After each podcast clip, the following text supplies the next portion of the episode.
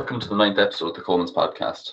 I'm Seamus Brana, here with Quentin Joyce. We were lucky enough to talk to the Irish Cancer Society's advocacy officer, Eric Steyart. He talks to us about the dedicated work of the charity in their research, their care for patients, and more. Stay around till the end to hear how you can give them much needed support. Sit back, relax, and enjoy the podcast. Hi, Eric. How are you? Hi, not too bad. How's it going, lads? Uh, I'm good, thanks. So, first off, um, could you just tell us a little bit about the work you do with the Irish Cancer Society? Yeah, definitely. Um, so, I suppose in a nutshell, what the Irish Cancer Society does is um, provides support to cancer patients in Ireland. Um, we have a variety of services um, that that we provide. So one would be um, our our free phone support line. So um, cancer patients, their families, or any members of the public who are concerned with signs and symptoms, for example, um, can call our free phone nurse line and speak to a trained cancer nurse um, in, in complete confidentiality um, for any support or information. And we have daffodil centres that are located at 13 hospitals uh, around the country too. So those centres are kind of staffed by cancer nurses um, and trained volunteers to provide free and confidential advice and support. Um, those who need a little bit more uh, support, we um, fund professional one-to-one counselling and group um, survivorship programs for people across the country. Um, we have a patient travel program at the Irish Cancer Society, so we would um, kind of provide a free volunteer driver service to people going to and from their chemotherapy hospital uh, appointments. Um, and then we have some financial support programs as well. Um, we have a, a palliative care service, so our night nursing service provides um, end of life care for, for cancer patients in their own home. So that would be up to um, 10 nights of care for each patient. And uh, it's a service that kind of allows patients to uh, remain at home for the last days of, of their lives, kind of surrounded by their families and loved ones. Um, and it's something that's really, really valued by um, by uh, families of, of cancer patients, certainly. Um, we also have kind of a, a, range of publications and information on our website. So that's, uh, you know, one of the core aspects of our service as well as, is you know, being an information uh, resource for the public on um, things like cancer prevention, on signs and symptoms, on coping, um, and services that might be might uh, benefit patients as well throughout their, their cancer journey. Um, cancer research is probably one of the, the big ones that people would, would know about that we do. So we are the uh, largest voluntary funder of cancer research in Ireland, um, and we're kind of you know committed to improving the lives basically of people impacted by cancer uh, through research. So we, uh, at any given time, have uh, 100 cancer researchers around the country that we're funding to to um, to do research on on you know a really really wide variety of of topics in the area of cancer research. And I'll just tell you very briefly about um, my own uh, role. So I'm an advocacy officer with the Irish Cancer Society. So what I do um, is basically take all of the um, the concerns uh, and, and, actions that come to us from research and from the public and try and drive policy change at the national level. So I would be meeting a lot with politicians um, with government representatives to try and um, to try and kind of promote the interests of cancer patients. So um, that might be uh, ensuring that tra- that treatment is commencing on time, ensuring that everybody has access to diagnostic tests if they're worried about signs and symptoms of cancer, um, trying to reduce the financial impact of cancer on patients. And something that is quite uh, burdensome for patients is how much it actually costs when you get a cancer diagnosis and um, the income that you might lose as well. So we have kind of a, a team of um, I think six of us that work um, on that kind of advocacy and campaigning side of things. So that's kind of where my role fits in to be kind of that communications uh, person within government to try and uh, advance our interests at the national level. So there's a, a whistle stop tour, I suppose, of, of the services we provide. When and how was the society founded? Um, so the Cancer Society was founded in 1963. Um, it was founded by a GP actually called um, Austin Darragh, and he was kind of I think shocked to to to learn that at that time there were about hundred Irish people um, dying from from non-melanoma skin cancer, um, a disease that can be easily treated if found early um, each year. And so he set up a, a, society that was formerly known as the Conquer Cancer Campaign. Um, and since the 60s, it's kind of grown um, into becoming what it is now, which is the National Cancer Charity in Ireland, um, and and to providing you know more than just that specific focus on skin cancer, but to you know to providing a wide variety of services to anybody affected by by all types of cancers. Um, you might recognize um, the, the daffodil as the symbol of the Irish Cancer Society and, and, and certainly on daffodil days in previous years, you might see people out selling daffodils on the streets um, around the country. So that became the logo of the Irish Cancer Society in 2001. Um, and it's something that we share with other cancer societies around the world. So the Canadian Cancer Society and, and in the United States and Australia um, would use that symbol as well. So we do kind of have some loose affiliations with cancer societies around the world too. Um, but I suppose what we do is kind of cater towards the Irish public specifically. Can you briefly explain what is cancer for people that might actually fully understand what it is? Yeah, and eh, like it's it's it's an important question. Like I think we know when when somebody tells us that they have cancer or that a relative has got cancer, like we know that it is um, that it's it's often quite serious. We know that it um, is something that can spread. And we talk about often, like, you know, if, if a cancer is spread to another part of the body, that it might be more serious. But um, it's kind of, you know, cancer is a term to describe a group of illnesses that all have um, a characteristic in common, which is um, a kind of an overgrowth of cells in the body and when that happens um, it can form a, a, tumor but there are like over 200 different types of um, of cancer so you know, it, it really is a really wide kind of umbrella term, I suppose. Um, and what they all kind of have in common, all these different types of cancer, is that there's a lack of normal cell growth, and that can result in um, more serious health problems. So, tumors can cause medical problems in two ways. So, um, they can, you know, directly cause problems in terms of they can press on to um, nearby organs and damage nearby organs, or they can break off and invade um, tissue and, and organs. Um, you know, it, it is like it, it's normal that that cells multiply, and that's something that, like you know, since birth, we, you know, we all start life as one single cell, and then we kind of grow and grow and grow and grow in terms of our cell reproduction. With cancer, though, for one reason or another, the growth of new cells kind of becomes faulty. And when a cancer cell begins to grow, rather than just replacing the cells that have been damaged or lost, um, it multiplies out of control and can take over um, the organ. And in some cases, the cell kind of grows so much that it forms a mass of cells called a tumor. And that's when it kind of becomes more of, of an issue. And uh, are there any real standout symptoms of cancer? And if so, how could people spot these?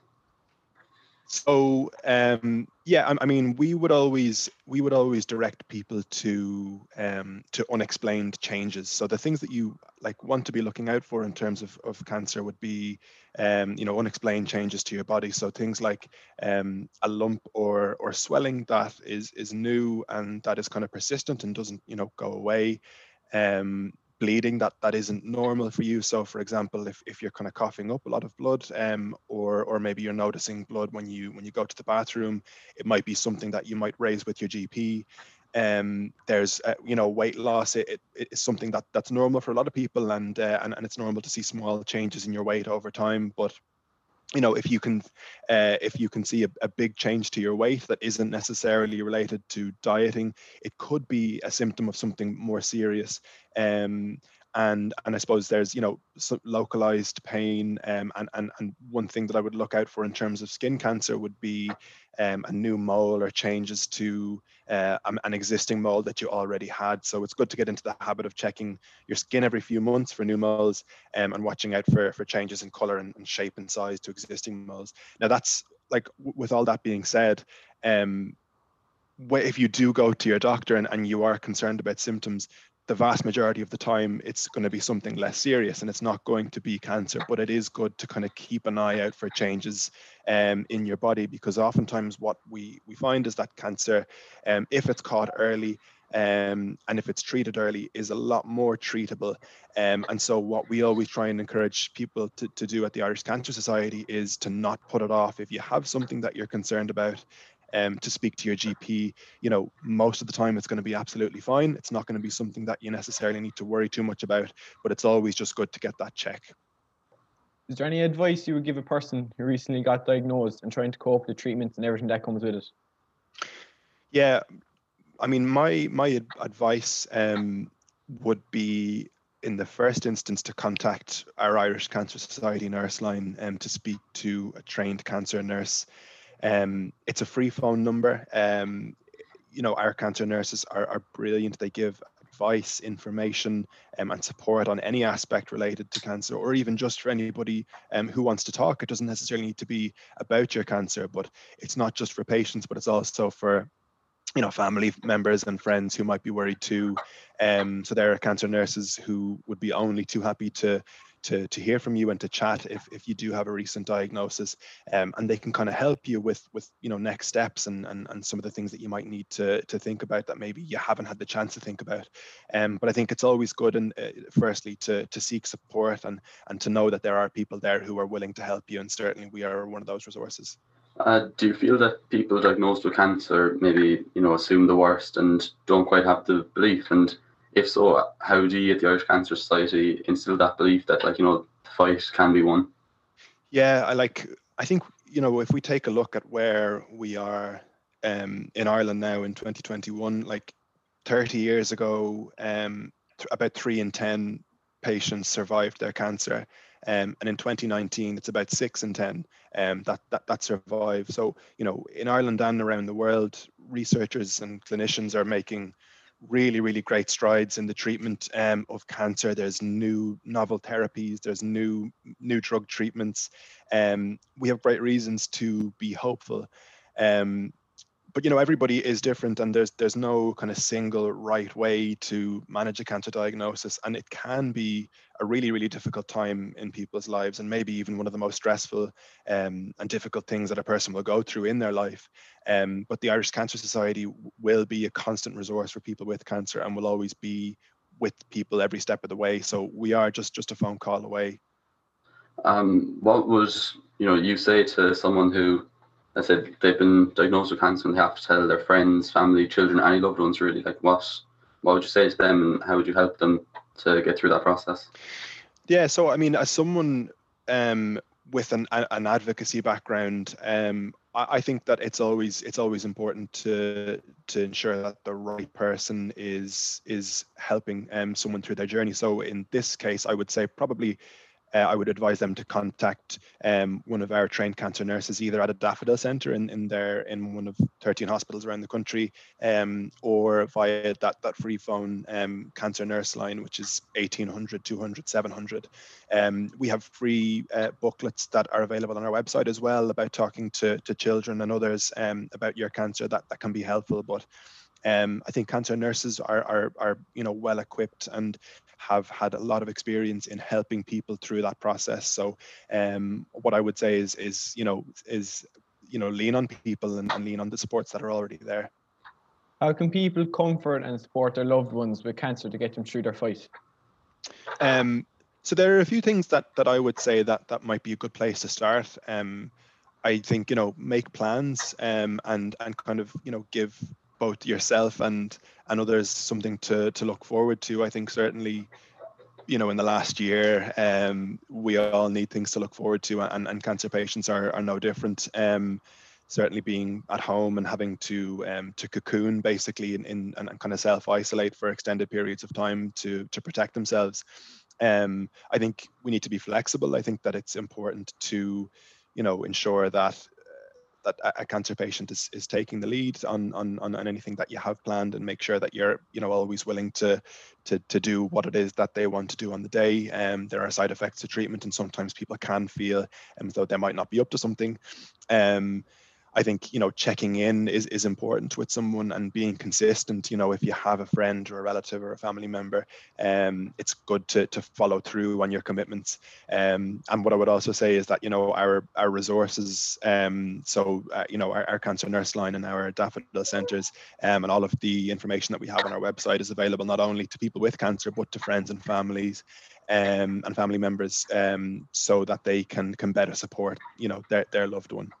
Um, we know that at the Irish Cancer Society that you know you do a lot of work to help both the patients and the families, but particularly for the families, you know what supports are available to them to help them get through it. Yeah, so um, if somebody uh, gets in touch with one of our cancer nurses, we can like we can kind of counsel them, um, and that's part of, of what our, our, nurse line does is ensuring that people um, have an opportunity to be listened to, are, are, are able to talk through their concerns, and we can also refer them to um, to counselling in their local community. So if they need kind of further supports, we can arrange for them to um, to see a professional free of charge. So that, that's something that we do. In terms of, of supporting families directly, um, you know, I, I mentioned that we provide end of life care for cancer patients in their own home. Um, so we would offer up to 10 nights of um, of care for a cancer patient who who want to, to, to basically die at home at the end of their of, their life, um, which uh, which which does happen from time to time, and, and our services um, are really important in that respect because they allow patients to remain at home for for the last days of their life, surrounded by their families and their loved ones. Um, we know that most patients do want to die at home if, if, if their, their stage becomes late. Um, and, uh, and so our, our, night nursing service allows them to do that. So we would have kind of um, a cancer night nurse go to a person's house between the hours of 11 and 7 and kind of, you know, be with that person through the night um, in their last stages. Um, I think that we, we kind of help in that, you know, to support families oftentimes, you know, in Ireland, it's, it's, it's, um, a lot of people are living paycheck to paycheck as it is. It's an expensive country to to live in, and um, so I think that you know where we can help patients is is with kind of practical supports in things like you know driving a cancer patient to and from their their their chemo appointments, where maybe it's it, you know it might take a person out of work if they wanted to do that themselves. Um, and then like you know in my own role um, as as an advocacy officer, I think that you know what what I, I try and do a big part of my work is to ensure that there are better financial supports for cancer patients. So better state benefits and entitlements um you know wider access to things like medical cards that give people um free care um, and basically just you know trying to reduce some of the financial burden that not only patients face but families will face as well too because there's obviously increased expenditures and people might need to take time out of the workforce to, to care for a loved one. What type of work have you been doing over lockdown for the charity yeah. Um, so it's been, you know, like, like any organization, the Irish Cancer Society has had to pivot um, during the COVID 19 pandemic to, to how we're supporting patients. So um, we basically, you know, at, at the beginning of the pandemic, we set up a support line for anybody that was concerned about what COVID 19 would mean for, for them, you know, if they were a cancer patient themselves or they were a family member or a carer of a cancer patient to provide practical support. So that would look at, you know, for example, service disruptions in particular hospitals. So we would have kind of information on what was going on um, in hospitals because the COVID 19 pandemic meant that a lot of people couldn't get the care that they needed, um, where they needed to, to kind of redeploy staff or ensure that there was social distancing in hospitals.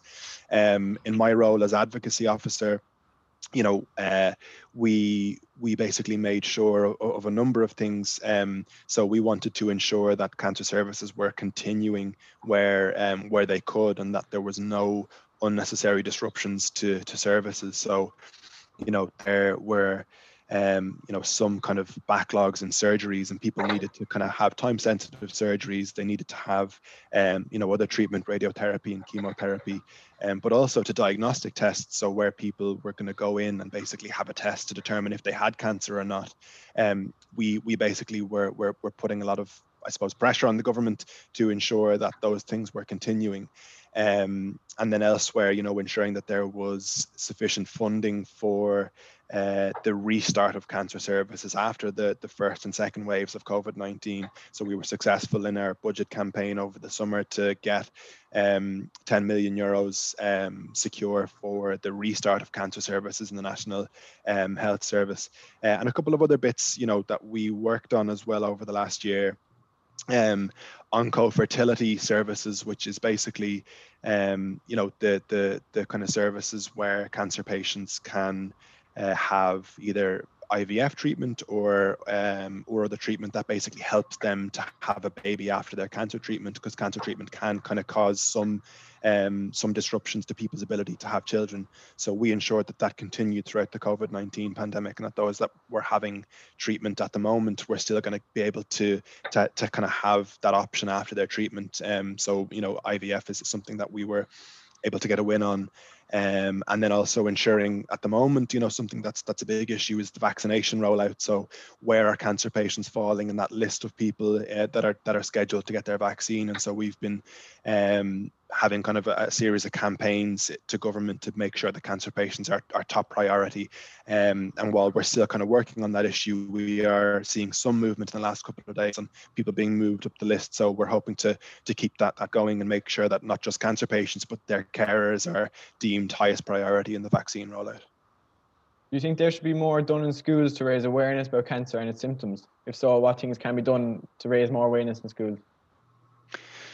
So um, we know that four in 10 cancers can be prevented. About four in 10 um, cancers could be prevented, which is, um, I think, a really significant figure. And we want to ensure that we're doing everything we can um, to make everybody aware of the signs and symptoms of, of cancer and how to reduce your risk of getting cancer in the first place. So, you know, for example, we can watch uh, what we eat. We can limit our red meat and processed food intake. Those are two things that we can do and ensure that we're getting a good balanced diet.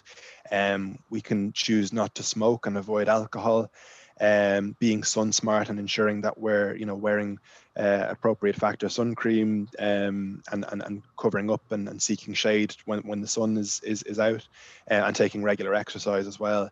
Um, there's a good infographic on our website which is uh, 12 ways to reduce your risk of cancer and I think that would be a good thing to share maybe in your school if if, if you um, are able to download it. Um, but there are you know I, I think that that's kind of where where I would see maybe um, a good action for for for students in, in secondary schools would be you know how can we ensure that we're getting the message out there to how do we prevent cancers in the first place? Um, under the current climate you know it's quite hard for charities to raise money you know for yourselves no daffodil day no other fundraising events. So how are you raising money at the minute and what can ourselves and our listeners do to support you yeah, so so you've mentioned there like that we've we've had to cancel Daffodil Day for the second year in a row. Um, unfortunately, now that's that's our traditional Daffodil Day. Daffodil Day will continue just in a very very different way. Um, so we're kind of urging the the public and, and anybody um, who who wants to support us to get behind us. Um, by going to our website, it's www.cancer.ie forward slash daffodil day. Um, there are a lot of ways that people can get involved um, by hosting virtual fundraisers and collections, um, by kind of purchasing items from the Daffodil Day online shop, or by uh, making a donation to the Irish Cancer Society. Um, you know, it's unfortunate that due to the current public health restrictions, that you know that's our big big flagship annual fundraiser that we've had to um, to, to cancel our traditional uh, traditional way of doing it again this year. But we've just seen a really, really overwhelming response from people who who want to help despite the restrictions that are going out and doing um, you know big kind of marathon exercise fundraisers. Um, they're in getting involved with their mates online, um, kind of video game fundraisers, marathons. There, there's a load of ways that people are getting involved um, while keeping safe, and um, it's really, really inspiring for us to see at the Irish Cancer Society just you know what people will do in order to help. So I would really encourage um, your listeners to go to cancer.ie forward slash daffodil day to, to get involved. Daffodil Days on the 26th of March this year, Friday, the 26th of March. Perfect. Um, thanks a million, Eric, for coming on the podcast today. You've provided provided us with some great information, some great ways to support the Irish Cancer Society as well, which we'll have links to on our social media and website. We'll make sure to get those up for you. And um, look, just thanks a million again for coming on. Thanks a million for having me, Seamus and Quentin. Really appreciate it. And um, yeah, cheers. Best of luck with it. Thanks again, Eric, for coming on the podcast. We learned a lot today, and I hope everyone listening did too. Although it's a tough subject, it's one we all need to be informed on. Just to reiterate what Eric said, make sure to visit www.cancer.ie to give whatever you can to a great cause. Be sure to check out our future episodes for many more interesting guests, including Michael the Brick Walsh and Waterford Hurling manager Liam Cahill. Go visit colemanspodcast.com and check out our blog section, behind the scenes photos, and much, much more. Be sure to check out our Instagram and Twitter at Coleman's Podcast to keep up to date with our latest uploads and interviews. There will also be a link on our socials to donate to the Irish Cancer Society. Thanks for listening. Stay safe, everyone.